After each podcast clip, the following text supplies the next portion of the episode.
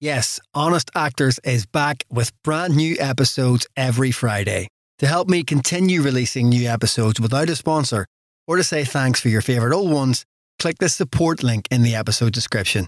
It's up to you how much you give, and there's no regular commitment. It's a one off, feeling generous, good deed for the day sort of thing. Think of it as bumping into me and buying me a drink.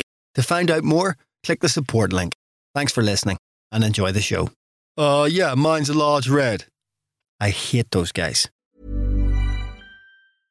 Ready to pop the question? The jewelers at BlueNile.com have got sparkle down to a science with beautiful lab grown diamonds worthy of your most brilliant moments. Their lab grown diamonds are independently graded and guaranteed identical to natural diamonds, and they're ready to ship to your door. Go to Bluenile.com and use promo code LISTEN to get $50 off your purchase of $500 or more. That's code LISTEN at Bluenile.com for $50 off. Bluenile.com code LISTEN.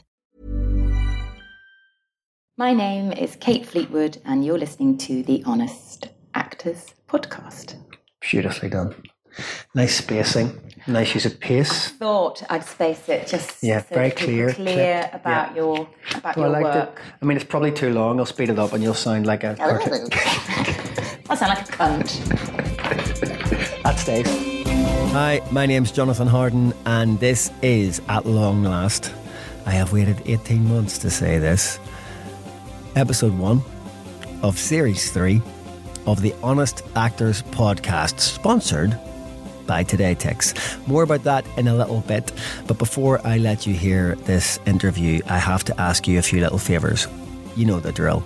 First of all, if you could go onto social media and tell all your followers, your friends, your family uh, that the podcast is back and that it is worth checking out. All the things that you did for me in previous years, I would like you to go back and do one more time for me. Uh, you can also share your favourite moments from this interview and all the others that you remember that stand out for you using the hashtag hashtag best of honest actors. Don't know why I said hashtag twice there. The hashtag hashtag hashtag best of honest actors. Please do share something. I spend a lot of my time on my own making these things and putting them together. It's really lovely when I hear something back from you guys to say what bits you've enjoyed. So please do consider doing that. And in that vein, if you're feeling joyous, as is traditional at this time of year, or at least expected, you could always leave a rating and a review on iTunes or wherever it is that you find your podcast, should ratings and reviews be allowed. That would be hugely appreciated. The very last bit of business before I let you hear the interview is to tell you a little bit about our sponsor, TodayTix. Now, if you want great offers on theatre tickets, access to day seats on your mobile, exclusive front row lotteries, you need TodayTix in your life. It's the ticketing app that lets you see theatre differently. That has a capital S, a capital T, and a capital D. See theatre differently. That's their tagline. Catch you in it. To get tickets with no queues and no fuss, download TodayTix now from the App Store and on Google Play. And so to the interview with Kate. Uh, I went to Kate Fleetwood's house on the 29th of September 2017. That's uh, well over a year ago and the day before my birthday. It's also the day that, had I kept to the schedule, Series 3 of this podcast would have went out. You may have noticed that Series 1 and Series 2 both went out on the 30th of September as an odd little birthday gift to myself. That didn't happen last year, and one of the reasons was that in the way into Kate's house, I probably was as close as I've ever been to throwing in the towel and giving up acting. Less than two hours later, I emerged from the same front door feeling a lot more positive about what it is I do for a living whenever someone gives me the opportunity. So I hope that this interview can do the same for some of you out there. And even if you're not at that point, it's still well worth a listen. There's a great section uh, midway through where Kate talks about coming out of what would be objectively seen as one of the more successful periods of her career to go into a prolonged period of unemployment. It is honest actors distilled to uh, a single moment. So I hope you enjoy that um, in some kind of perverse way. Uh, here it is my interview with Kate Fleetwood. Enjoy. um, so, uh, so you probably know I'm gonna. That's a stupid assumption. Do you know the format of these at all? Yeah. Okay, good. Yeah, I listened to all of them in the first series. Um, Second series was awful. I, I didn't actually catch album. it. Well, yes, no, it was good. I, I've listened to a I couple mean- since. I'm hoping series three is where it gets good again. Anyway, how did you start off? So uh, going all the way back to the very beginning, uh, what is your first uh, entry point into acting? Well, there were. There's, I suppose, thinking about there are two entry points. There was one entry point when I was about five, because um, my parents moved from Cirencester, where I was, I was born. They're actually from Liverpool, so all my family are Scousers, and they moved. My dad was a farm manager, and my mum was a nurse, and we moved to Stratford upon Avon when I was four. And I went to the theatre really young because my dad used to get free tickets Okay. because we knew the firemen. and and also we went on a de- one of the days we sort of first started living there. And um, we went to feed the ducks and my dad really sweetly and they're not theatrical people my i mean they're scousers so they're pretty they're quite theatrical. Um, but not professional. Um, and we went to see a really famous production of michael bogdanov's Taming of the Shrew. We didn't actually see it. We just got some really cheap tickets at the back. And my dad said, Hey, let's go and have a look at the back. We saw a matinee, and my sister was six, and I was like four. And we only went, we just ducked in the back for about five minutes, 10 minutes, something. And it was the beginning of the show. And so my first experience was. I don't know, you know, what might seem rather sort of classically middle class, but it wasn't really in in, in the event of it. It was just we got some cheap stand-up tickets at the back for 10 minutes and it was a famous show where jonathan pryce was playing jonathan's um, christopher sly sorry and um, and the, he was pulling down all the curtains and Can you still? being- Can you still? yeah, I remember. it? I really visualize it. So it was a real light bulb moment went Right, off. okay. And I think kids are intuitive, and I, I, that's why I do believe you should take kids to theatre as soon as possible because I think they are intuitive to how that form works. And um, I think my poor dad was like, "Oh God, it's a mess," you know, because like the actor's like drunk and he's taking things off the stage, and the audience is standing up going, "My God, I've come from all the way from like Ohio to see the RSC," and and Paola Dionisotti was dressed as a um, an usherette. So it was it was the seventies, and so it was a time when you know, I suppose that the relationship between audience and and the artists and creatives on stage and behind stage were were be tested. It was a very seventies thing, you know, Peter sort Brook of like yeah, all that. like you know. and uh, not that I knew that at the time. I just remember thinking, this is really magical, Yeah. and this is really something else, and I'd like to be part of it. Um, Please. please, thank you very much. And So um, what, what what what happens then? Like how so then from nothing really there- happened. So then- then I nothing happened, and then but we were luck, we were really fortunate, like I say, because we knew the firemen, and at those times you'd always have a fireman backstage at the RSC or any of these big shows. Um, and they'd all, everyone in those days, you don't de- now, you don't get it, where everyone used to get two comps per show or something like that, like years ago, because it's the big thing now, isn't it? When you do a show, everyone thinks you get comps all the You've had time. your, you've had your comps. You've had your con, have I? Uh, and um, Yeah. so, so we were lucky. We got to see a lot of free theatre, really, and it was during this at the RSC time that it was sort of halcyon years of you know I saw you know brilliant, amazing, memorable shows. Nicholas Nickleby, and I used to you know Roger Rees was like a big hero, and then I loved you know all those actresses that just were they were my pin-ups. You know Juliet Stevenson and Fiona Shaw and and Sinead Cusack, and they were my pin-ups. Really, I was, a bit- I was a bit of a geek about it. So then, like, so you you go from watching something at the back from a, at a very young age, thinking this looks exciting, I want to get involved, to kind of seeing more, identifying people as role models and heroes, mm-hmm. heroines. Are you simultaneously then on a track that's taking you towards that, or is it still you on the outside watching it happen? Well, I, I remember at my primary school, we did a little sort of play, and it was a PTA sort of thing where the kids made something up and then the parents made something up. And we did. I mean, I hadn't thought about it for ages, but it was the I think it's the first time I performed, and I played Ruth Madoc in Hi-de-Hi, and I had little glockenspiel, ding ding ding, and I, I managed to sort of pass a Welsh accent, age ten or something, Yeah. and and the audience was yeah they laughed and it felt right. It just felt really exciting and i loved the process of even then i loved the process of making it and inventing it with everybody.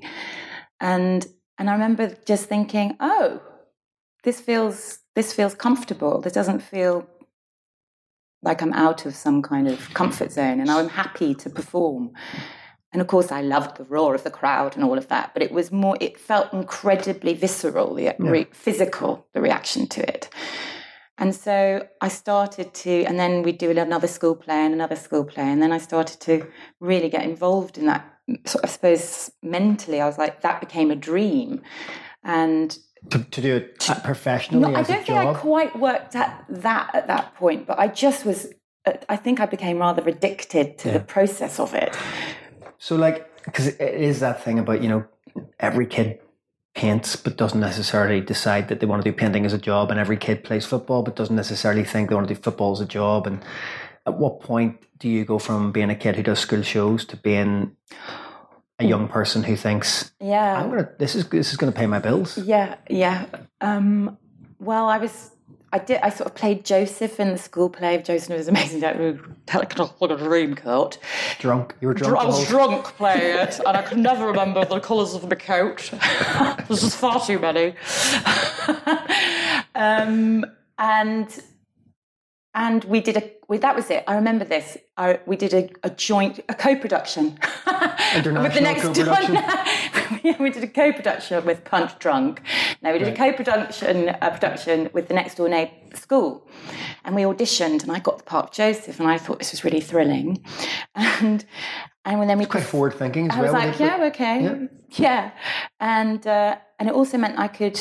I was rehearsing in the day during school hours, and that seemed to be like just really great. This idea that you could spend your days yeah. making something While other people are working, while other while the fools are working. Yeah, and it felt just felt other and interesting and and that. exciting and and You're making me want to do it again. you know, you're like, oh, and then so we performed, that, we performed that, and then I moved into a secondary school, and I sort of knew by that point, yeah, this was, but cusping to see uh, primary school and junior school, there was a there was a community show that was going on. Produced by the RSC. So I hadn't really thought about the RSC much. I mean, occasionally we go and see the odd play, and I knew it was there, and it, it you know, it wasn't sort of we were constantly going and discussing theatre and art in our house. We weren't. We were just having a bit of a laugh. And my sister's a musician. We were always just singing and mucking about. And um, there had been this um, community show called The Dillen, which was written by a local woman, Okay. which was produced by the RSC at the other place, which at that time was still the Tin Shed, Mhm. and and they used local people to play the young kids and locals and residents of Stratford, and mixed with a, a professional company, produced and uh, directed by Barry Kyle at the time, and I.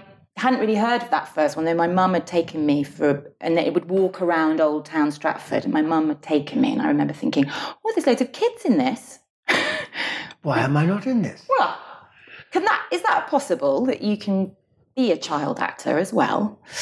And um, I might have made some noises about that to mum and dad. And then about a year later, my mum saw an advert in the Stratford Herald and said, "Oh, they're auditioning for um, the sequel to the Dillen, which is a thing called Mary After the Queen." Which is about Mary, a little girl called Mary, named after the Queen, and they're going to do the Dillen again, but they're going to do Mary after the Queen as well. And so there's an there's an audition for local kids. Shall we go along? Because I know that's the kind of thing you're into. And I went and um, played lots of exercises and games and things, which was a kind of complete new world. Wow, is it that boing?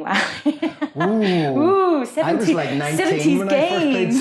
Boing, and I was like, this is going to change my, My life. life.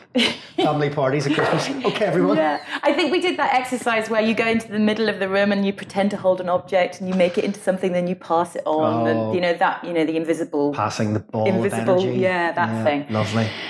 And I remember feeling a bit devastated because they called everyone's names out and they said, um, and they they called my name out, but then they kept calling everyone's names out of the people they'd asked to stay behind and said, "Oh yeah, you're all going to be in the Dillen." And then I was like, "Well, I'm not going to be in anything then. Not that's it then, is it?"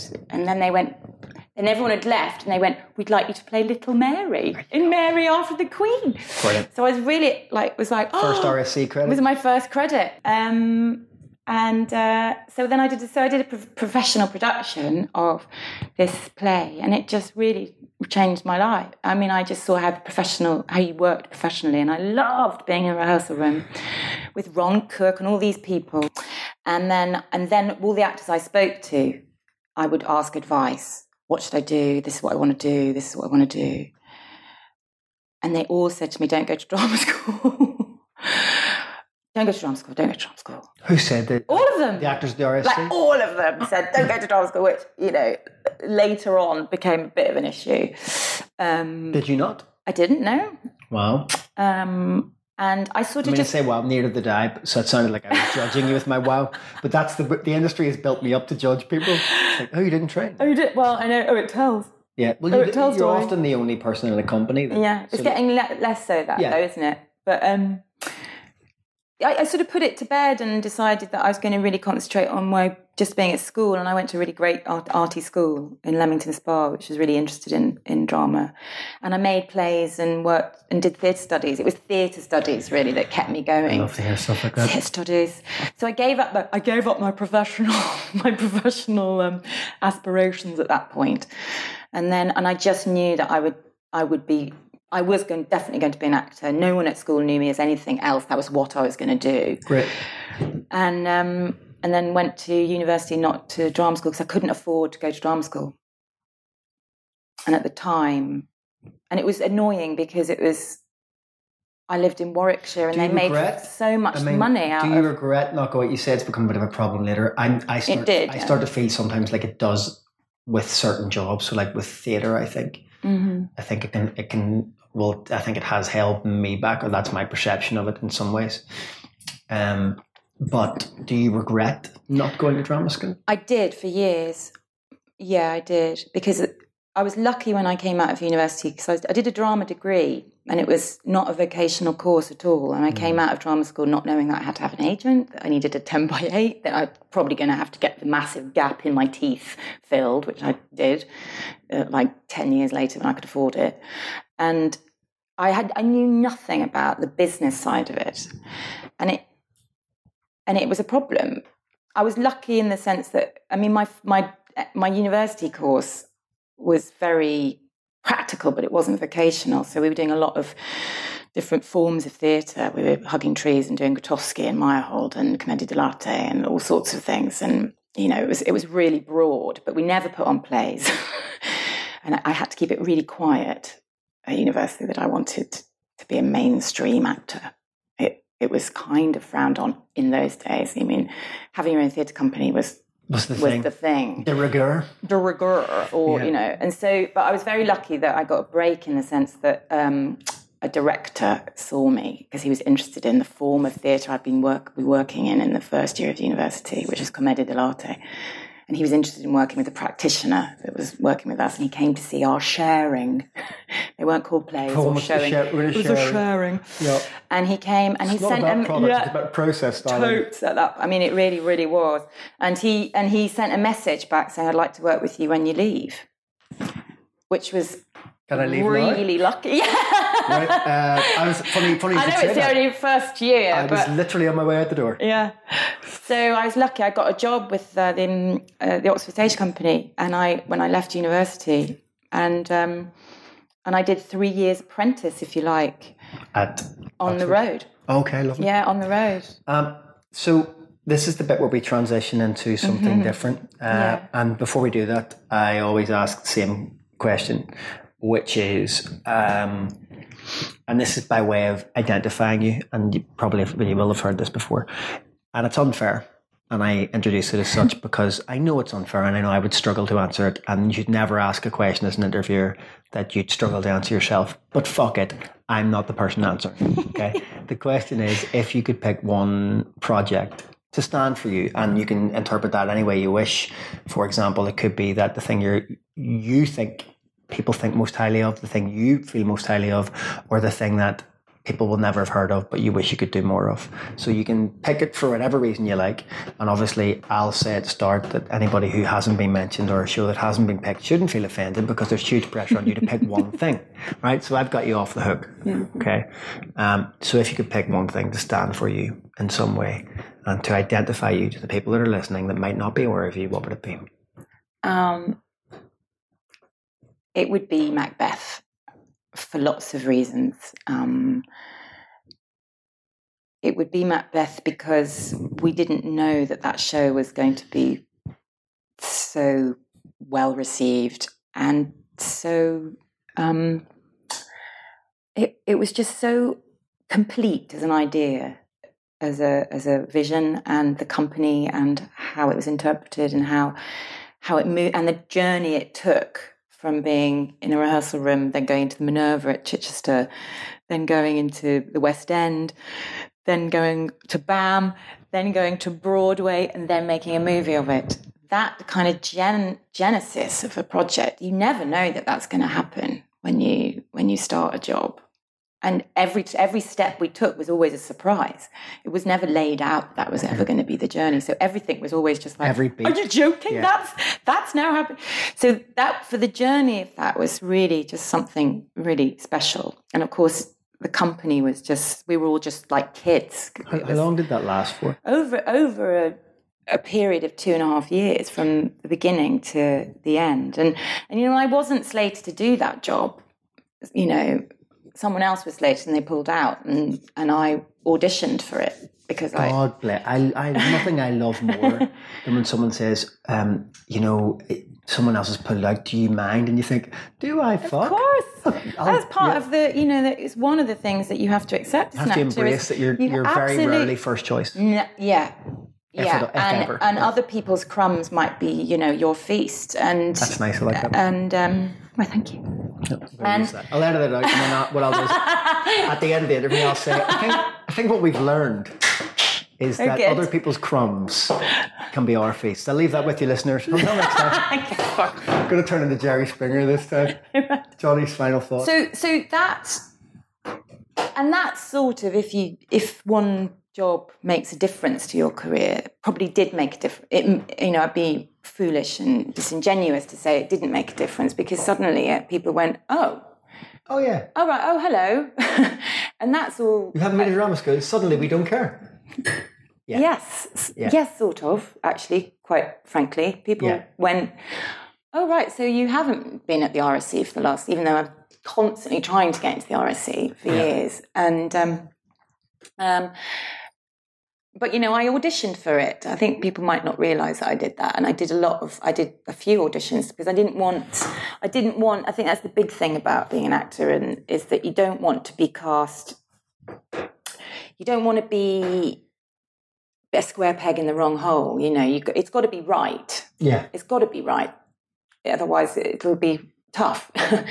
so, um, so that that that job is the obvious one, and but then there is another job, and I think the lucky thing about about I know when I look back is is that you only you think when you have a big success like that, or the the, the show has a big success like that, is that you'll never experience that again. That I was going to ask that, which is, does a job like that make it harder to go back to auditioning for jobs that you might not, you know, you might not feel so passionate about, to perhaps after two and a half years of working in something that's constantly getting better and every corner you turn opens something new and exciting, to going back to even a short period of unemployment. Well, actually, the truth about that was it was a really long period of unemployment after that, which is the irony. Um, and something it's actually not ironic. It's it's actually quite common that you can have what would be seen as a sort of like a success, um, because it was success a success in lots of ways, and maybe not so much in others. Because I don't believe. I think it's really rare that one job transforms an actor's life. I think it, it does happen, but I don't think it's often. Um, I think it's little thing because you know culmination of lots of things rather than just one bingo. You know, lottery. It's really rare that anyone wins the lottery, Yeah. and it works like that. So, so I, I went to New York and I, you know, got nominated for a Tony, and I hope that's not like No, that's too like No. it was kind of really exciting and amazing and i never thought ever that that kind of thing would ever happen and and then i came home and i i didn't get an audition for a year which felt like oh but it was a really good lesson Didn't you guys hear about Tony? You're like I mean, I know I didn't win, but like, come on, come- guys. I thought maybe, Surely. maybe I might get a meeting somewhere. No, didn't get a meeting for the th- a theatre job for a year. So what is that? What does that that feel like in that period? Having had that mm. two and a half years of camaraderie, of constant Yeah, employment, of hard- income, of Yeah, self worth, I suppose. Yeah. Like what what happens in a twelve month period then when nobody's knocking your door? I mean, it's tough. It's really tough because, of course, all the validation and I, stuff. I mean, we all tell each other you can't validate yourself through your work and stuff. Yeah, but do you know, it's kind. I don't. I think people do, and that's not about. I think everybody does. Yeah, I don't think that's about saying, oh, you know, you're at a party and you're like, you, at least you know what you're going to say. I think it's just when you're at home on your own, I think like a lot of actors are. it doesn't matter who you are, whether you're an actor or a plumber or a nurse or like being having no purpose Yeah, is deathly. and I frightening think for that's the health. real problem I've found over the years, and I've got better at it. And I think is that if you've got nothing to hang your hat on, it's really grim. Yeah, agreed. And I think if you, even if it's just an audition coming up, that's that's something you've got you to hang a hat on. You've got a purpose. Okay, I've got a script to read. I've got, I've got I can research this, or I can, you know, whatever. Having something to hang your hat on as an actor is or, just. or I can at least, at the very least, I can. I have something to force me to clean the house, so I don't have to start thinking about it. I've, Yeah, I've- I've got something I, I can procrastinate yeah, from. yeah, There's yeah, something I can exa- procrastinate from. Exactly. Yeah. So yeah, so that was a, it was a year, and in fact, the I mean, I had had a really long period of unemployment after I'd had my first child, and um, and I'd, I'd done a telly, I think, and and then I remember I was in this kitchen and I got a call, and uh, it was about. God, it must have felt. I think it was a over a year that I had, hadn't done something which I was substantially doing. You know that, and I was like, "Fucking hell, this is you know, uh, is this going to ever work out?" You know, and this is so this is before Macbeth, but and I got a phone call, and it was uh, an offer. Like I've only ha- ever had three offers in my career. So, but I remember getting a call and getting offered a job, and and it had been about a year and uh, over a year, and I literally fell to my knees because that's the release.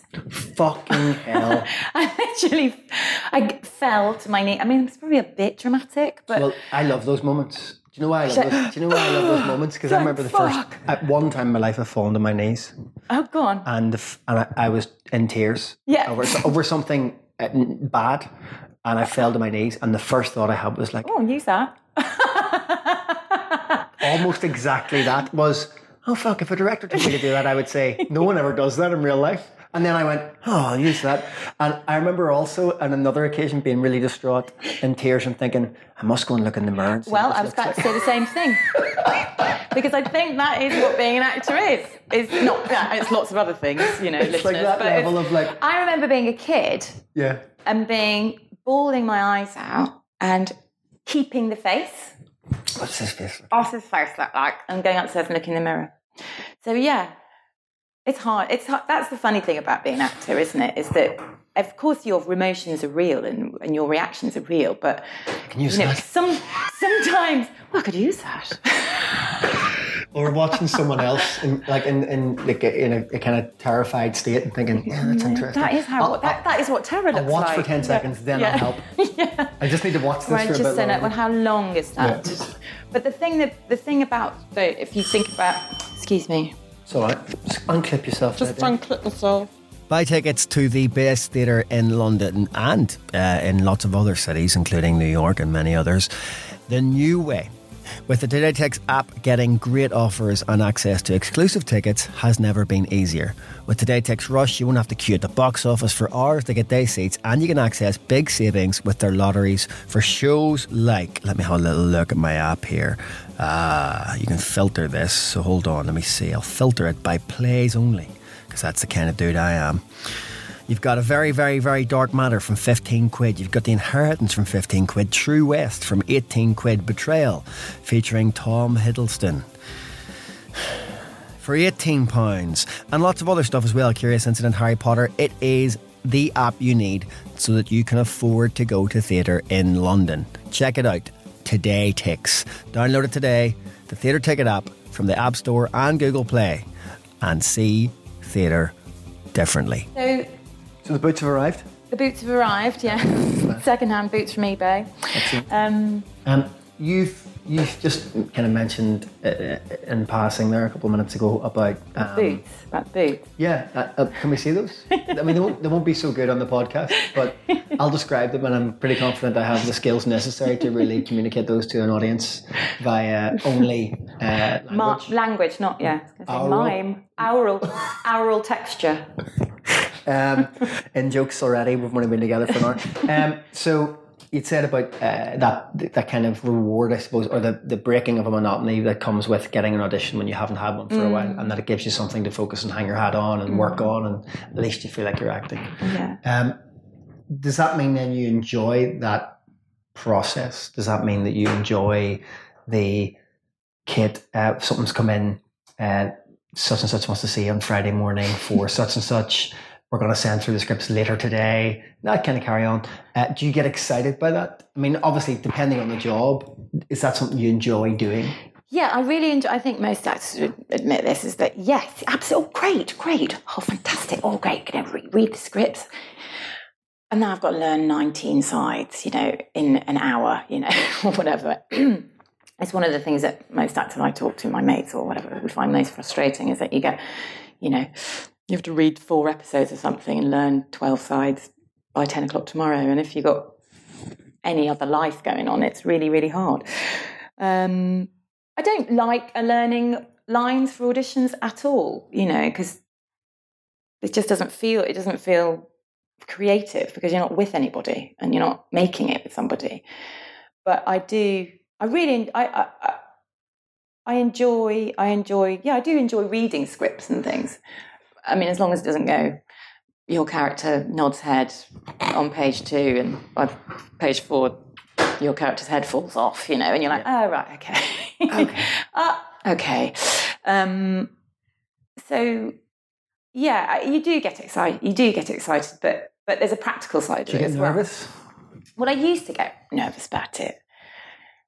I think the funny the thing is, you know, you like I didn't train at university. I, t- I pretty much trained on the job, and then and then it's like, well, I don't know what I'm going to do on set. But I think most actors feel that. You know, there's no.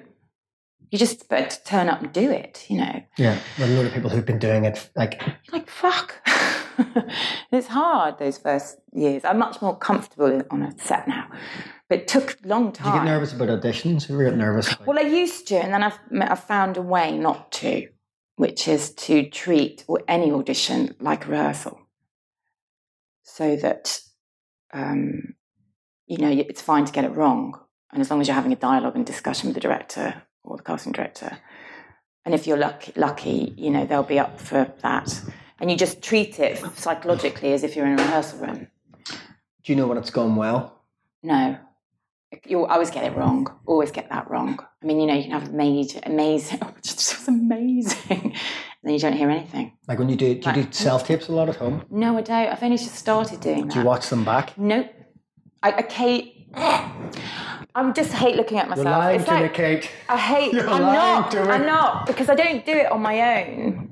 I did my. Fortunately, my agent's got a room Okay, that's all set up, and a lovely agent, his assistant, lovely. It helps me out, and I go in and I do it as quick, blah, blah, blah, and I'm not. They take care of it, so you're not in control, so that's so I go, Ugh. but if I were to be at home with it, um, yeah, I, I, I, I might co- I, a quick look and know about the framing. That's what I'll do, and go. Oh, well, I better just uh, The check framing there. better just do a bit less. Yeah. I mean, yeah. So yeah, I, yeah, obviously you always just want to get in the room with the director. That's that's Yeah. the aim because then you build up some kind of relationship, and then you can work. See, they can see that if they can work with you or not. But um, I mean, every actor's got about a million audition stories, which are just, I mean, they're a scream, you know. And I, I mean, I, I do, I mean, you know, auditions where you've had to pretend to have AIDS and you're lying on the floor, kind of like script begging on the floor, and the agent's assistant goes, "Oh, you're really good at having AIDS," or and you're like, "Ah," and they go, "I'm so glad you don't have AIDS," or you know, and you're like, oh, "Is this for real?" You know, Yeah. or or the lovely, lovely casting directors they go, "Okay, so if you'd like to just um, so I'll indicate the moment when the alien comes in and um." Yeah. grabs your baby from you No. and you're sitting or, there and or they you go get thrown against the wall. and you're like that that is the i you know having to do action in an audition is my work i'm almost getting to a point now where i go i'm not going to do the action. And i don't know whether they think i'm being grand or not. I'm just like i'm just going to look like a dick. Yeah. like i haven't got a gun. Yeah. uh you, I, I can't i don't know who i'm talking to. I, I, I, turned up the audition for a franchise we talked about earlier, and uh, I don't do actions, right? But I'm the kind of guy that panics when I see what other people are doing. So, like, if I haven't, if I don't have a mustache and a mustache, I'm like, fucking should have, Should have grown the mustache in the hour I 12 hours. had. Right? Or if everybody else is like wearing a white shirt and it's a scientist, and I've just gone in t-shirt, I'd be like, fucking everyone else. Like, I, I, and, I, if, I'm like that with my hair. I'm like, that I should have put the hair up, Well, at should that the hair up. if I had the confidence to, I would probably stop one of them on the way out and say, "Can I borrow your white shirt? I'll give you a tenner." like I'm that guy, just panic. So there was a load of guys walking into this audition, and and they had le- like prop guns. oh my god Right, so they had like one of the guys had a prop gun, another guy had a walking stick, and I started to shit myself because I was like, I haven't i didn't break the prop I didn't bring a gun. Like I'm a fucking idiot. So I'm like fucking fishing around. Like, and in the audition waiting room, I see there's a uh, yeah. So there's a umbrella. So Not a like, mop. "Oh, I thought you were saying no, an umbrella. So I walk into the casting like with an umbrella, like thinking this is gonna fucking. Uh, I've I can't believe I've rescued this from the jaws of defeat, right? and the casting director was like, oh, "Did you?" Did you lift that from outside? Because it was his, umbr- his oh is umbrella. a And I went, yeah. And he goes, please don't. He says, if you didn't bring one, that's better. Everyone else just looks like an absolute tit. Because your guy's going Oh, in. at least you look like you weren't a tip because you didn't bring yeah, it. Yeah, because he recognised it. Because if I had brought my own, he'd be, he rescued me from myself. Oh, But like, honest to God, I'll, I'll, if somebody's outside, yeah, yeah. And then you hear the stories of people like a friend of mine in Belfast once got cast as a nun because he dressed as a nun and turned up the audition. And I remember everybody ridiculing it at the time until she got the call. And you're like, oh, right, that, so, should have gone so that works, right? Oh, shit, but you just never know because sometimes that makes you look like an absolute freak, and other times they're like, I, I know can't believe it's so as a nun." hard. It's like pinning the tail on the donkey, isn't it? Yeah, 'cause you don't- You're just like. I have no idea whether I should go, at, you know, a little genuflection, don't they say? Just, just a little genuflection towards, a little nod to the character, and you're Jeans instead of a dress, like, or a oh, dress instead of jeans. Maybe I should have, Or hair up. Maybe I should have done the hair up. Maybe, Well, then I went through a period of going, going in with my hair down, and then having a bungee thing on my arm, and just like casually putting my hair up halfway through, so they could get a kind of a bit of a dub. Yeah. And then going, oh god, oh god. And then of course the other the technique, the other technique I use in auditions, which is one is to treat it like a rehearsal, and that just takes all the nerves away because it just feels like you're actually just working rather than being tested um, is I just never look at the list. Just I'll do everything I can do to not see that list. no, because when you go those in are people who you would cast ahead of you. Of course, Those are people you'll go, oh, Of she's course, good. of course. So I just if they see it and they go name and you're like don't want to see it, I don't want to see it, and I try and go in right on time. I don't want to see, No, I try that as well. never want to see that person coming out. Try that as well. I always try that as well. Not If someone- because I- Yesterday I had one of of somebody came out and I just kept my head down That's it. because I thought I don't want to see what he looks like. I don't want to say that he looks better, better for the than part. me. Yeah, I don't want to see that they've decided to go that way with it. Yeah. And then there's that thing about coming out of auditions, and you know, you could literally walk into a bus and you wouldn't notice. You know, Mm. so I've stopped. So what I do is I got make sure I'm sort of safe in a shop. I mean, I won't buy anything, but I'll just just make sure I'm sort of in a in a shop without any traffic in it, because you can come out of an audition and just be like. I have no idea how that went. Oh, and replaying it in your head and going, Doing the Oh my god! this is all good." Doing and sing traffic's better. going, when you could just get run over and you wouldn't even notice. It's my. I mean, it's, I think statistically, I'm not sure how many actors have been run over in the way out of auditions. But I, mean, if it was going to happen, it would happen to me. Is the thing because I'm I'm actually like- doing the scene better every Yeah, time. oh, always. Ev- ev- I mean, without Always. yesterday I had to stop myself because I was walking down Portobello Road, like, Oh, but giving it Dixie. Whereas on the, on the way in, I was too frightened to like give it Dixie because it was like, I don't want people thinking I'm a weirdo. But after you come out, your awareness of the world is Good. just, It, well, it goes, doesn't it? Like, so you're like- outside, basically, you know, with So a I gun just- to your head yeah. going, I try, please don't fucking shoot me. And everyone's like, what is that guy's fucking, what is that guy's doing? Anyway. Go on. Go on. Um,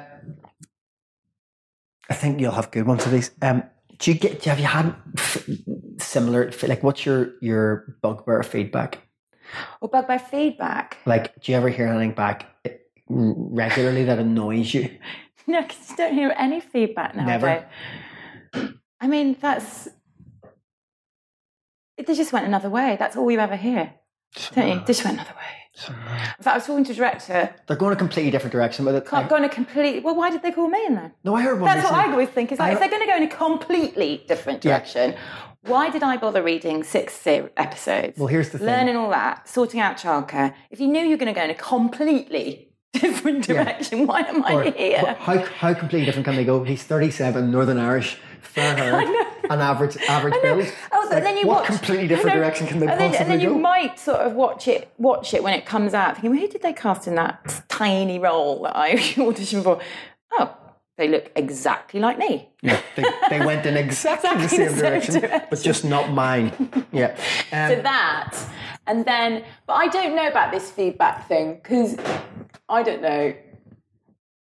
We'd be sort of. I, no, let's not. I won't say that because it feels a bit personal. But um, yeah, no feedback, or just like, does that annoy you?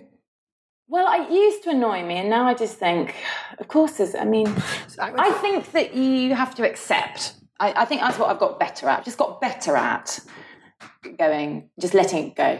So after I feel like I might get run over, Okay. I give myself, um, like it used to be, maybe like a week or two, I'd be kind of going, well, I've only just had the audition. Yeah, but that's different. I mean, feedback is different to hearing whether or not you've got it right. So I think with feedback, there's an implication that you're going to get a. We felt like she was a bit too. Too big, no. or or she she we felt like she was a bit too young, or we Mm. felt like we you know were that that's feedback. But actually, To- to just be just a it, no No, Or- I would. Yes. I quite like that straight away. You know, when I go into an audition, it's just I'd like them 'Cause to they know, go, don't they? Because they? know. I'd really like to pick up my bag, uh, or no, I leave my bag. That's another thing is leave my bag, leave everything out of the room because there's, there's a really good chance I'll forget it and have to knock on the door and go, "That's my bag. Sorry." and, and just just walk in at the point where they're going terrible, Ter- absolutely. Absolutely. Oh my God. Who thought The her? worst. Okay. Who got hi? Um, and so, uh, what was I saying? Uh, you were saying that you leave everything So outside. leave out everything thing. Yeah, and I'd, at that point when you just get to the door and finally say goodbye, I just like would like to say, it's fine if it's a no. Can you just tell me now, and then we just let it go, and then you don't have to worry about you know. Um, it's, it's more than fine. It's absolutely fine. In fact, it's going to be a close? logistical nightmare if you if I get this. yeah, so I'm not even sure I I, wanted. do you know? I don't think I read the scripts. I wasn't mad keen. Um, I, just be- pretended. let's be honest with each other, okay? Do you want to hire me? Yeah. Because then I can make a decision based on that and whether or not I think it's actually. But the, tr- the I think what the truth is is that I don't think you'll ever get any truthful feedback because I don't think people. They, it, more often than not, now it'll be it, it'll take it takes so long to, to get things going, and it'll be because so and so is now going to be in it, or they're waiting on an offer coming in from that person, and that, and there's gen often it's not really like oh you were this, and they're just thinking about that. They don't know until so and so says yes, and so you there's it's it, it- it's a bit like worrying, scratching a sort of wall Yeah. or bottom of a door that you know the people behind the door probably don't know yet either. Yeah, So- I mean, sometimes it does take a long time. Sometimes they know in days. I don't know if you've ever seen auditions for anything involving, because I have, because my wife's involved in Mm. telly and she gets to watch the odd set of audition tapes, and it's kind of fascinating because Mm-hmm. Yeah. most people do exactly the same read in spite of what they might think, and Oh, that's interesting. and usually it's immediately apparent that that person is more appropriate rather than better. Quite sometimes it's that they're better, but most is more appropriate. That's how we see the part. But um, I, I, I, I know one act- one director who writes letters, and so I Hmm. did something recently, and I was casting, and I made the point of writing little two line emails Yeah. to everybody that came in. Amazing. It took me all of Half an hour. Yeah. twenty minutes Yeah. to write like fifteen emails, Mm. like little short. Thanks for, th- I mean, like thanks for coming in. It's really great to meet you. I'm sorry it didn't go this way, but you know, really appreciate it. Was, it was genuinely nice to meet you because it's always nice to meet. It's no lie there. Yeah. But then everybody replies because they're like, because they're so fucking shocked. And it's not like I'm Steven Spielberg. Like I'm just an actor who decided they were going to do a short film. Like it's like, but I was like, oh yeah, thanks for so thanks, really. Uh, and part of me goes, is it because they're going, maybe he's going to do another one. Let's keep him sweet. But then I think genuinely, I know I've done it when that one director wrote to me. It's like, mm, mm. what time does it actually mm, take? Like, because if it takes too long, you're seeing too many actors. Right. Yeah. You know, like Yeah, just gi- give it, give it. You spent three days in a room. Give it another one more hour to say, "Ta." Can Yeah. I get? I'll email their agent. And Just, say, you- just say, yeah. yeah. No, I mean, of course, I think that, but maybe I've just got a bit hardened to it. I got Jonathan Harden about it, sort of just like, Nice. I just like, you know, uh, uh, I don't expect it. So if it's, if it's, I mean, what we all get is like, still in the running, Yeah. still in the, Still in the But you're mix. still in the mix. What you get a lot of is you're still in the mix, still in the mix. Let me bet we've got to go on for two or three weeks, and then you'll get like, oh no, they went they went another way about two or three weeks ago. Do you know? Do you know what I had? You know what I had about four weeks ago? Um, audition for a part, and the part the guy needed to have a big beard. So I had a reasonable beard at the time, and they said, "Listen, can you keep the beard?" Right? Yeah. And I'm the whole time thinking, I'm not fucking paid to get to keep this beard. I kind of was going to keep the beard anyway, but part of me then really wanted to shave it off because I was thinking. So a week goes by, another another audition comes in. I say to my agent, "That's great. Can I get rid of this beard that I'm not getting paid to keep?" and he went, "No, no, uh, I'll check." He comes back, "No, no, you're still in uh, still in the mix, still in the mix. Uh, they'll just keep it. You can trim it, right? You can." And you think, of course I can fucking trim it. It's my fucking face. and also nobody's paying me to be gracious enough to go, I'm going to keep the hairy face in the reasonably warm London summer. That's fine. And then like two weeks passes and it's like, and, and I'm starting to get a wee bit passive aggressive about it. Like, so can I trim this beard now? Uh, you can, uh, yeah, trim it, but don't lose it because you're still in the mix, right? And then eventually the news isn't you haven't got the job. The news is, hey Jonathan, yeah, you can shave the beard off. All right, yeah. It's like That's one way of putting it. So I haven't got it. get I know. Anyway, enough about me and my beard. Um, an agent once told me Oh, an actor's only ever truly happy in the five minutes. I love the fact that this has become a thing now. An agent's only ever truly happy in the five minutes after they get a job, and then the self doubt kicks in. Now, do you recognize yourself in that? And if you don't, what kind of things do you start to think about five minutes after the elation, mm. let's say, the, the, the has- dropping to the knees has yeah. Once you've dropped to your knees, you're like, clocked "Oh." it, and thought I can use this, Yeah, and well, then what, pho- what will probably happen is I go, oh, gotta, oh, my knees, oh, my knees. Like, oh, oh, how can I use you this? doubt Can I, can I use this in the part I've just been offered? Yeah. Dropping to my knees. Hmm, interesting. Do you, do you doubt yourself then? Like you've talked about being a, a square peg in a round hole. Mm. Um, even when someone said you're a round peg, do you still think, I don't know, maybe I'm a square? Like, do you, is there that level of, I don't know if I'm right for this? Oh yeah, he yeah, and I'm not. I always think that with screen work. Be be honest. I think that I just think I've, I don't really have this massive screen career, and so I'm just like, oh, someone's really like, someone's been really nice there and given me that job, and um, so I, I get I get a bit anxious about that. But uh, but theatre, yeah, I mean. I, I, I mean, the elation lasts. Uh, to be honest, the elation sort of lasts a bit longer than five minutes.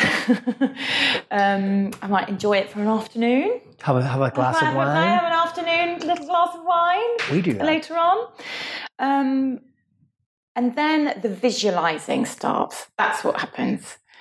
Like, of course I doubt. Yeah, of course I don't. Because then suddenly you're like, and, and the worst thing to do, I think the worst thing to do is when you've got a, a big theatre job where you're going to be playing like a massive character, which is re- requiring all sorts of elements to it, which are really like either you know you you this, you've got to accomplish that, master that, the accent, then the, that physical side of the character's got to sort out. Got there's a lot of things that one has to accomplish and try and uh, try and achieve to make this character. Um, the worst thing to do is then go to the theatre that night because I always, because I always watch people on stage and think, oh my god, that looks so nerve wracking. Do you? Yeah. I just think it looks amazing. I always think amazing, and oh my god, I want to wish I was doing. it, I wish I was Yeah, on there. not. I mean, every time I think ah. about giving up, I just think, oh, but being on stage. Yeah, it's so amazing. And then, but then you go and you think, oh God, you know, how did they manage to, like, they- they're so deft at that speech, and oh my God, that choice is incredible, or you know, the way that chemistry is working, that's astonishing, and oh my God, what, but what are they doing on that set, or whatever, you know, and then and then the ner- I see the ner- the kind of, I go, whoa, I'll be doing that in maybe like eight weeks, you know, so. I try to keep myself away from things once I get a job. I won't be not because I just immediately get involved. Like it's the first thing I do is I'll get a job and I'll go straight onto Amazon. Uh, order books. And order books. I'm like, I, I, abs- our shelves are full of books I've never read about Russian fucking, you know, well, I mean, the revolutionary history. revolution, or Yeah. you know, you know, you read like you go to the index, read the bits you need to read because you're like, I should I only have two weeks, and I've got to learn all the lines. But for some reason, I procrastinate. It's useful procrastination, Yeah. but you're just But it is procrast. Yes, it's it's it's doing the the thing that you can do to to that isn't the actual thing. it isn't that. It's not. So yeah, so I and I do a lot of sort of visualizing. So I'll vis- a bit like you know, I suppose sports people do, don't they? Yeah, Go. So I'll be visualizing myself uh, in that space. yeah. On sort stage, of doing in that. in that. Role. I don't know Yeah. how it'll what Yeah. we will be doing or how what decision we make, but I get I get I'm quite a future thinker. You know, I I'm always planning. Yeah. So I sort of yeah, that's what's going on in the first few hours of and also just just delight. I mean, absolutely the, the phone my mum, um, phone my dad, phone my mum and dad. You know, get really excited. Yeah, it just it's a great it's a great thing. It never not Shop it's never for, not shop for a pair of boots for yeah, opening get a pair of boots on eBay. Yeah, I yeah, mean, it's always, it always so, feels good. So jump into opening night happens. Mm. Yay! Come off stage. uh, you know, go to some crappy party somewhere. Drink ridiculous, horrible wine. Yes, exactly. Um, eat just nipples Too- you don't really want. Too Uh, leany. Yeah, exactly. Uh, you're fancy. Um, and then uh, two, three days later, uh, Quentin Letts, uh, uh, you know, gives his righteous opinion. Uh, do you read it? I don't read them straight away. Do you read it during production when you feel a bit more secure? With it? Yeah. Yeah, I don't, I don't, I don't read them all. I don't sit down and go right. I'm reading the reviews now, but they come. do- I do sort of in dribs and drabs. You don't avoid them. I don't avoid them. I think it's impossible. I think it's really hard to avoid them, and also it's hard being in a group. You know, Where some people have read it yeah, and, and, and then and sort of going, "Don't talk to me." It's one of darling. You know, because then people have to be sort of overly sensitive around Yeah, you you, and. I, You and don't I don't want person. to. I wouldn't want other people to have to kind of tiptoe around me. So you can kind of tell, can't you? You can Yeah. tell how the. You can't tell whether it's a one star or a three star or I, I don't know. I mean, I think I think you can tell whether it's two stars or four. that's what I mean Yeah, you know, and you, and you go into work the next day and you're like, mm, you know, um, and also I think then, like you say, if one person's read it, it filters very quickly. it does. I think the vast majority of any company will read reviews. I think so. I think certainly people with smaller parts always read reviews because they want to see if they're mentioned. I think it's less likely if you're the lead because you sometimes you just can't. You're not ready for it yet. Uh, yeah, there's that. And there is that thing, which is, you know, oh, it's great when so and so does that thing with her hand and whatever. And then Oh, the and it- hand and, thing you know, is that working. thing, you know, you're like, oh right, that, oh that, there, there, there's my, there's my hand. It's the That- review. yeah, it's the hand that got mentioned or whatever. enter and so hand. yeah, enter a hand, chased by a followed by, on thing followed by and bear. stand by hand. Go hand. Could you make your hand a bit smaller, Yeah. please? Um, Um, have you ever Googled yourself? yeah. What do you? What, what kind of stuff comes up that make like what what what what alarms you? Have you anything? anything I don't. I mean, I don't. I think the thing about because I'm not a big social media person, but I'm on Twitter and you get those notifications now, don't you? I think Yeah. I should turn that. So I don't Google myself. Um, I might Google if if something's been um, announced. I might want to just see what how that announcement's gone down, or like how, whether people are interested in the project or whatever. But I don't kind of sit at home kind of googling. Kate, nothing there. Catherine. Yeah. Um, no, I mean it's it's funny all that, isn't it? It's like getting do feedback. you Google friends? No, I Google projects or Google projects. Well, I want to keep him, uh, just keep up. Uh, No, I don't Google friends. No, I I don't. think, I'm we've not said, a I think we've said Google a lot Google. of times. Google. It feels like it's a I want to say it like you now. say it. Google. Google. I, I wasn't aware that I said it anyway. I'm kind, of, I'm kind of self-conscious now. It's become that thing. I'm not going to say it now. Uh, it's like feedback, though, isn't it? I remember.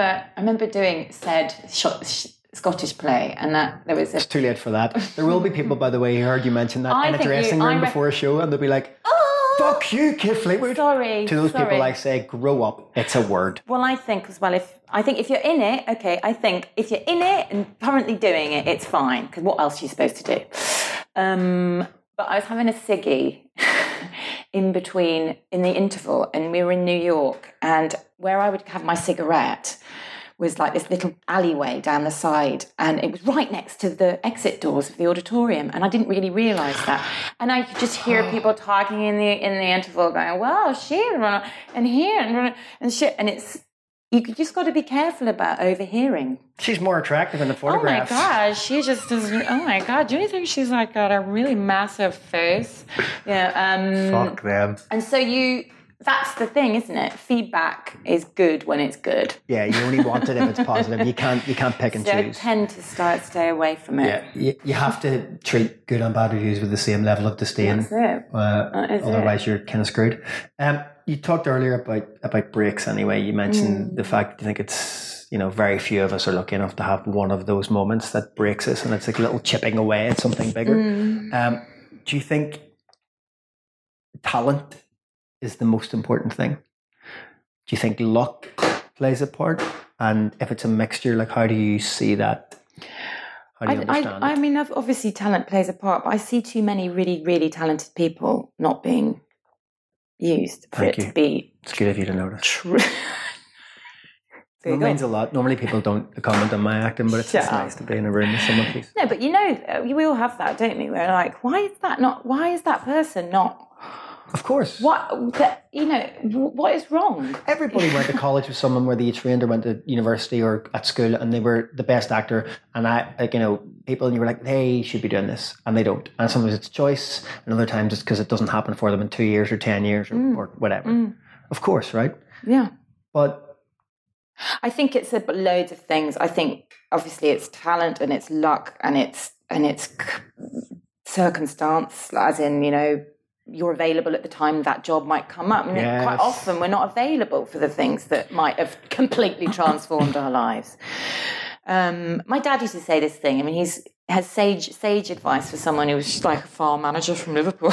but he always say to me, you know, not one thing is the answer. You know, not one thing nothing's ever the answer. You know, is that you might go, oh God, that, if I got that job, that No. would be, you know, or this job's gonna, like I like I expressed, you know, like I thought I was probably going to get some good auditions after I came back from New York, and I didn't have one in a year, and so it's a lot of so it, there's tho- those things. So there's luck, you know, you know, circumstance. Are you available? Are you are you well enough? Are you whatever? And then you've got then you've got fashion and Vogue in um, in the in the in the industry. Yeah. You know, when I was starting out, everyone had to look like Helena Bonham Carter, and, every, and it was all merchant ivory. And and and in and I always, I suppose, I always thought or dreamt of, you know, oh, maybe one day I could play Tess of the D'Urbervilles in a six-part BBC drama series. But you know, I, A, I didn't hadn't gone to drama school. B, I didn't have an agent. You know, no casting directors knew me at all. Yeah. And I had a massive face for a young person with big gappy teeth. You know, and I face well, I once came out of Tesco's and someone shouted. What is a girl of that age doing with a face of that Like size? that massive. Who does she think she is? yeah. Wait. Um, well, someone shouted it across the road at me when I was about 25. Oi, massive face. I thought, what a weird, What a weird, weird thing what to a weird shout insult. across a road. What a weird insult. Anyway, Good for stage acting, though. You think about a big stage acting. auditorium. Apparently, I'd be a good opera singer. Big auditorium. Big mouth.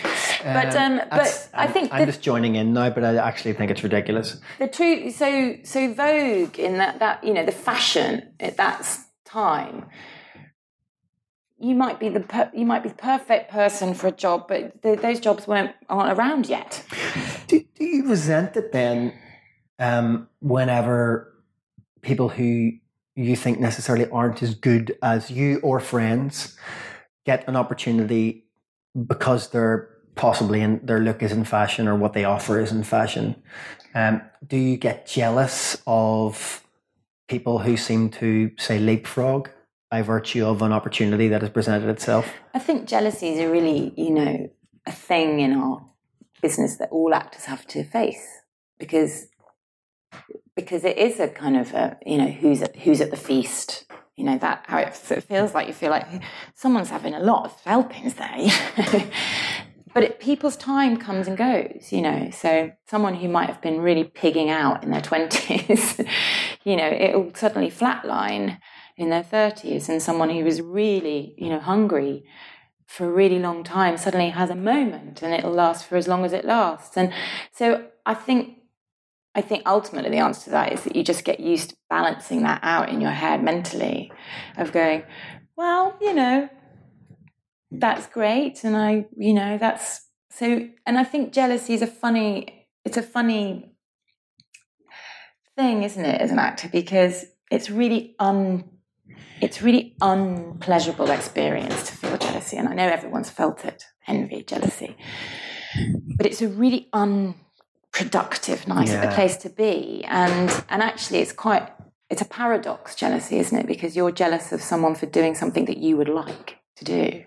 Yeah, I mean, I and so it it sort of diff Yeah, it- for me, if, I, if I'm jealous and I do get jealous, I get jealous of an opportunity rather than the person. Uh, the and point, I know that sounds like a bit of a cop out. No. What I'm saying is, like, I can get jealous of a 25 year old woman getting a part that I obviously Would be too old for. for. 10 years ago, maybe, right? what I'm saying is, um, you know, it's not. It, it's not about whether I was appropriate. It's just wouldn't that be fucking class? yeah So so it's not like I hate I hate them. It's like oh I wish I wish I had I wish I had an equal and appropriate opportunity for someone of my age and gender. Like like that's I think that's what we all feel is that you know it's about opportunity. Yeah. Because you can't do a job that you're not right for, and you can't be good in a job that you're not right for necessarily, and and so it's just about feeling like you're going to be you're just being invited to the same opportunities and that's the thing. I mean i remember once having you know i've played a lot of really tiny parts in massive films. We, we I think that, you know. I think we have a yeah. you know no I mean brothers in arms there. yeah uh, yeah absolutely. And and there was one and I, at the time I was I was really down because I had really bad acne and I think for an actress who was 27 I mean, it came from nowhere and lasted about two years it was just a fucking disaster and um and I went to this and I felt, felt really shit I auditioned this is what often happens you audition for a bigger part and then they'd give you the tiny part because they really liked you and they really want you in the film. And you're like, okay.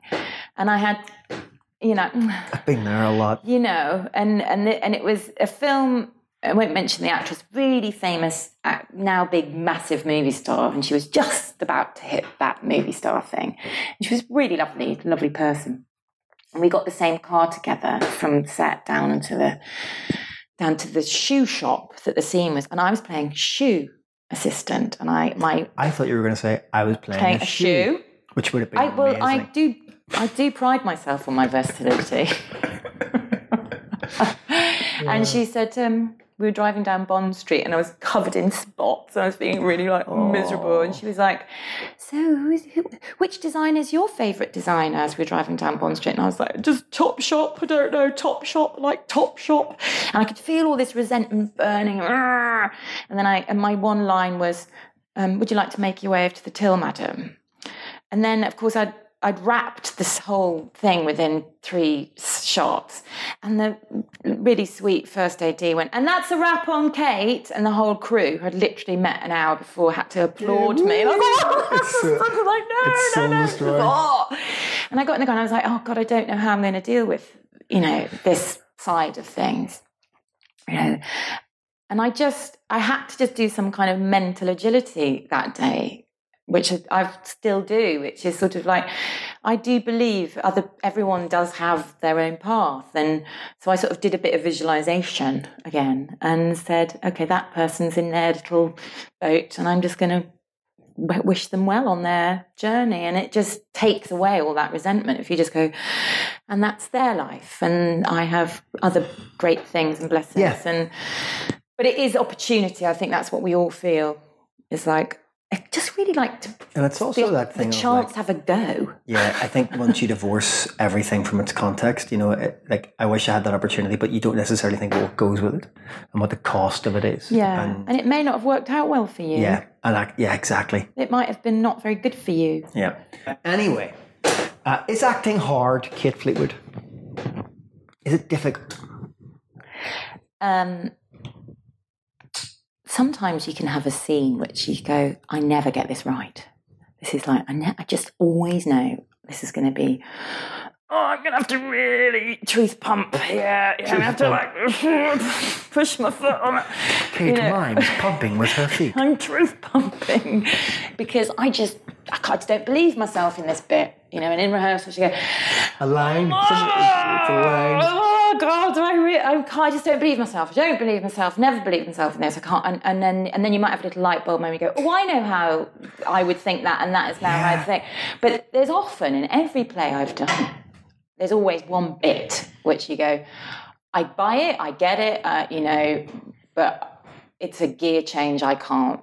I just I malfunction. Do you ever feel like you're But then you're over it before it's you know. do you ever feel like you're not a very good actor? Oh God, yeah. Oh God, I mean, yeah. Yesterday, I had an audition, I had- you know, Yeah, I last two week, and I was like, oh Yeah. my God, that was awful. I'm ashamed. I'm ashamed. Yesterday I had two auditions and I came out and I said to Bruno on the phone, I said, I don't think I'm very good at this. She was like, what do you mean? I, like, I didn't believe a second of either of those auditions. Like not one second. Were they film auditions, camera? Yeah. auditions? yeah. I think I that's more common. Not, I did not believe. I was just in there going, I was like that. Oh, no, but just going, this is all pretend. Like, because it was require, oh, you were sort of like being John. Malkovich, sort of like you were in a. I was outside of myself going, this is all, you're pretending right now. Whereas I think sometimes in my kind of artistic soul, I expect I'm going to be in the moment and and I'm going to feel genuine fear. And, and, you know, like, so actually you're just, I'm, I'm, I'm faking it. I just felt like I was faking it. But there's those stories. I think I think I feel that all the time on on screen auditions, always, because the the It's a fake setup. It's such a fake. It's even more fake than um, a setup on a set, which is really fake. You know, no one ever ever stands that close to each other normally. No one ever kind of whispers like that very gently. no, that's not real, but it is on camera. It looks real. So, but there's lots of you know, there's all those stories where filmmakers have taken a you know, done a shot of a guy who's just sitting there doing nothing, and then they move, make a shot of some of a coffin with a dead person in it, and then they change that second shot to a baby or whatever, and then they shoot back to, you know, cut back to the guy, and he doesn't know what he's looking at because they just got a camera on him, and they change, the, they edit the shot, and everyone goes, "Wasn't he amazing?" He was amazing. His his reactions, his connection to that coffin or whatever. It's because it's just how you lead the audience. It's not so it feels really fake. all of this feeling like you're terrible at what it is you do for a living, all of this, uh, you know, dealing with rejection, dealing with the fact that you're out of work, fluctuating incomes, does that plus what you do when you do have a job, i.e., pretend to be someone you're not and possibly put yourself in, I don't know, emotional states that aren't particularly enjoyable, does it have a psychological effect, do you think, on the people that do it? I.e., you and I, more specifically, you. Um, I think the psychological. Um, I was going to say toll, but that probably sounds a bit No, dramatic. Of not being in work when you're an actor it's really hard. You have to be really strong, and I've got better at that. Uh, I mean, I used to be not really not good, you know. Now, if I don't get a job, I can get over it. I'll give probably get over it in an afternoon, but it used to take like a month. Yeah. you know? But that's only one. Not getting the job is one thing. The other thing is not having a job. Yeah. Um, so that stuff is hard, and then and then having to you know leaning on the people in your life continually for that kind Yeah. of oh, I just feel so. Uh, oh, yeah. It'll, don't Yeah. worry, don't worry. It's something else, you know. So I've got better at that, but it is hard. That's hard. And then the the, the sort of the, the the psychological stuff of it's not psychological, it's a logistical stuff of going, oh my god, I've got loads of stuff to do with the kids. I've planned to do, you know, well, actually you can't plan as an actor, but you know, I am. I'm due to do this this afternoon. They're like, oh right, I've got to read six scripts and I've got to be off book for them by tomorrow, ten o'clock. Um, and ah, I had a dentist appointment for my tooth that is really an agony. You know, all that stuff. They have to cancel continually you know, that does get you down. It's just like, oh, I just can't, I can't, I can't. Or family birthdays. yeah, like, I can't go to that wedding. I can't do that. hen do's. You know, I went to a funeral not long ago and had to go, you know, left and was on stage in a matinee. Um, that's no, that's not unheard of for, mo- for a lot of people who have to go back to work. But I mean, I always think about: is it psychologically hard being an actor? It's it's taxing. It's I think working in a hospice is probably psychologically harder. You have to remind yourself. And I do, and I always think that. I always think I'm not working in a hospice. You know, I'm not having to deal with you know that, and or I'm not teaching 35 kids all is, day. Is it worth it? Uh, yeah, yeah. The psychological, the psychological toll of of the actual performing, I'm. It does take its toll, and they and each character, each performance character, sorry, not every show, but will have its own toll. Like some characters, you will physically take a whole morning when you wake up to unfurl from because they've actually just literally ripped through your body. Um, and you know you have to have a hot bath, and then before you know it, you're on doing matinee again. But you do get there, so it's sort of a physical toll, and then some characters are a psychological toll that you know you find that it takes you a few hours to just wind back psychologically. But to be honest, I I'm not. I like being in a company of actors. You know, love being like on stage in a warm up, playing games, being daft, and and that's my favourite thing, being in a rehearsal room more and more. It's, the rehearsal room is the place that I like being more and more, and that's why I like workshopping new plays and stuff, because that's the stuff. That's where all the nice magic happens. Yeah. And of course, it's really nice being on stage and giving your performance. But it's actually much. I much prefer being in a rehearsal room now. Have you ever thought about giving up? I did, yeah. But I just, I mean, I know a lot of people say this, but I just don't know what else I do. I just, because it's the physical feeling, I suppose. That's what it feels like. It feels so physical. And when you're doing it, not doing it, it's like, it, I think it must be a little bit like being, um, you know, someone who is involved in sport or something, because it's a physical feeling, acting, that connection and that, all that stuff that's going on when you're connecting with other people on stage and and I sort of feel that the best place in the whole world to be is in a rehearsal room because you can it's a level playing field so no matter who you are what you've done and where you've come from everyone's in the same vulnerable position and and it's a really it's a great way of being the best person you can be Do you consider yourself successful? um I think that success is a lot of little things. Um, so I feel sort of, yeah, I feel psychologically successful that I now no longer sort of, you know, feel traumatized when I go and get a job. That to me is a success as an actor to go, I can handle that. That's a success. And then I suppose financially as well, when I look at, you know, I look at my tax returns, I go, you know, when I started earning more than £7,000 Yeah. and my outgoings were, you know, my my my ta- ta- deductible outgoings were sort of. I, I still was making a bit more on top of that. Yeah. I was like, oh, I've made more than eight grand this year. I'm in wow. profit. Yeah. I'm in you know, that felt like a massive shift.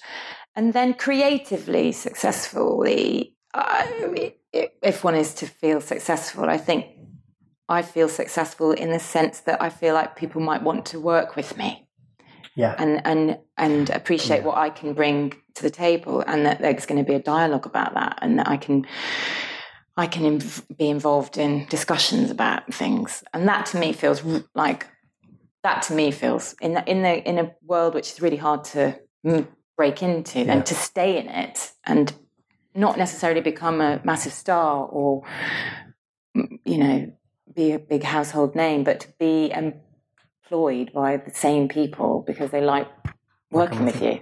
so, from this position of relative um, wisdom, let's say relative wisdom, where you've accepted that you know how to cope better and you've learned a lot, and if you could go back to yourself much earlier in your career, yeah. um, so probably you could go back as far as coming out of university and, and not quite knowing anything about the industry, or you could come you could go back a little less further than that if you thought it was still useful.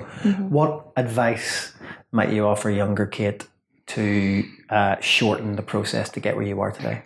Oh, shorten the process or make it less painful. I mean, they're. well, well, there you go. I mean, I mean, either to, to, to smooth the path. I think smoothing the path because I don't think you can shorten the process. I think you just it'll just be what it is. Um, I don't think there are shortcuts.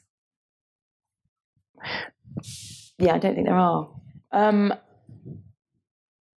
I'd say, I'd say, um, you will grow into yourself. So don't worry. I think that's a big thing for I'm sure young actors. I remember feeling it. It's like like I'm going to miss my oh, the moment's going to go, and I'm and that kind of you know uh, that panic of like it's got to happen now. I've got to be at the young Vic now. um, I mean, it's funny because the industry's changed so much. I mean, the idea of like for I know a young like say maybe young actors now you know feel like they've got to go to Hollywood or they've got to be like in a massive big hit That's- on telly. I mean. I was just really, really, really excited about being in the Christmas show at the Young Vic. You know, that was to me it was like I'm in the Christmas show at the That's Young still that still sounds pretty awesome to me. Like, you Do you know know, what I mean? But that would that people that see you know I was playing my violin and being an actor muso for years. Yeah, And um, that seemed to be like, yeah. No, and the idea that anyone would ever get sort of nominated for an award or something like that would be like, that's just like, you know, that's just miles away. That's another planet. Um, but I do, what I would say about growing into myself is that you've got to know who you are. I think it's it'd be crazy to sort of say to any young actor, and I don't mean that sort of like you know get a publicist and a publicist and all of that stuff. But you've got to you've got to be aware of what you look like, and you've got to go. That's my flavour, yeah, and yeah. I'm not going to beat myself up for not looking like you know Helena Bonham Carter, yeah, or you know I can't I can't do anything about not being seen as a blonde ingenue. You know, I'll grow in. I'll grow into the massive face, and you know those things will they they may pay off later on. And I suppose what I've learned, you know, is is like a lot of people in my position would say is that it really really is a long game, and and you're growing to yourself. So don't panic. Um, And read more plays when you when you're unemployed. This has been uh, one of the more enjoyable interviews, I have to say, because I haven't had to work extremely hard, and the conversation has naturally come around to the topics I feel like that I wanted to talk about. So thank you. Pleasure. Um, genuinely, I've said it halfway through. This feels like we're having a chat as opposed to me asking a series of questions. So that's great.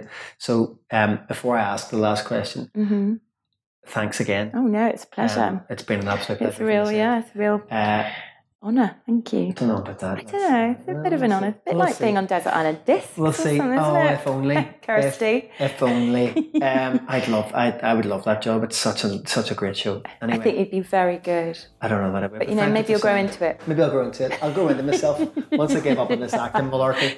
Um, so, last question: Mm. Are you in anything at the minute? Not right now, um, but I'm about to start filming. Lovely.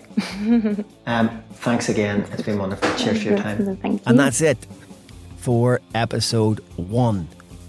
Amazing.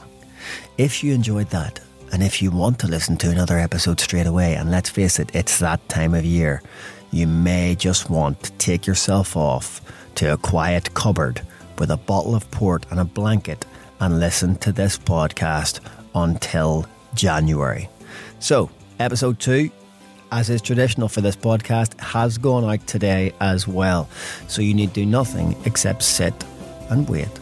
And episode two, if the technology plays ball, should automatically queue up.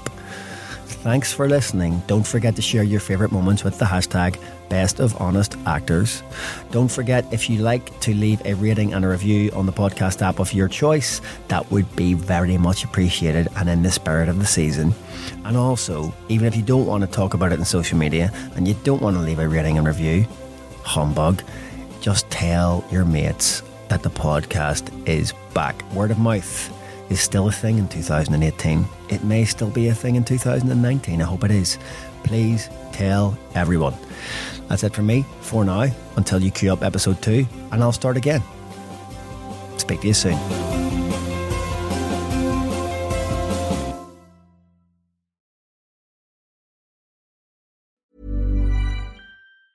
Ever catch yourself eating the same flavorless dinner three days in a row? Dreaming of something better? Well, HelloFresh is your guilt free dream come true, baby. It's me, Keke Palmer. Let's wake up those taste buds with hot, juicy pecan crusted chicken or garlic butter shrimp scampi. Mm. Hello Fresh. Stop dreaming of all the delicious possibilities and dig in at HelloFresh.com. Let's get this dinner party started.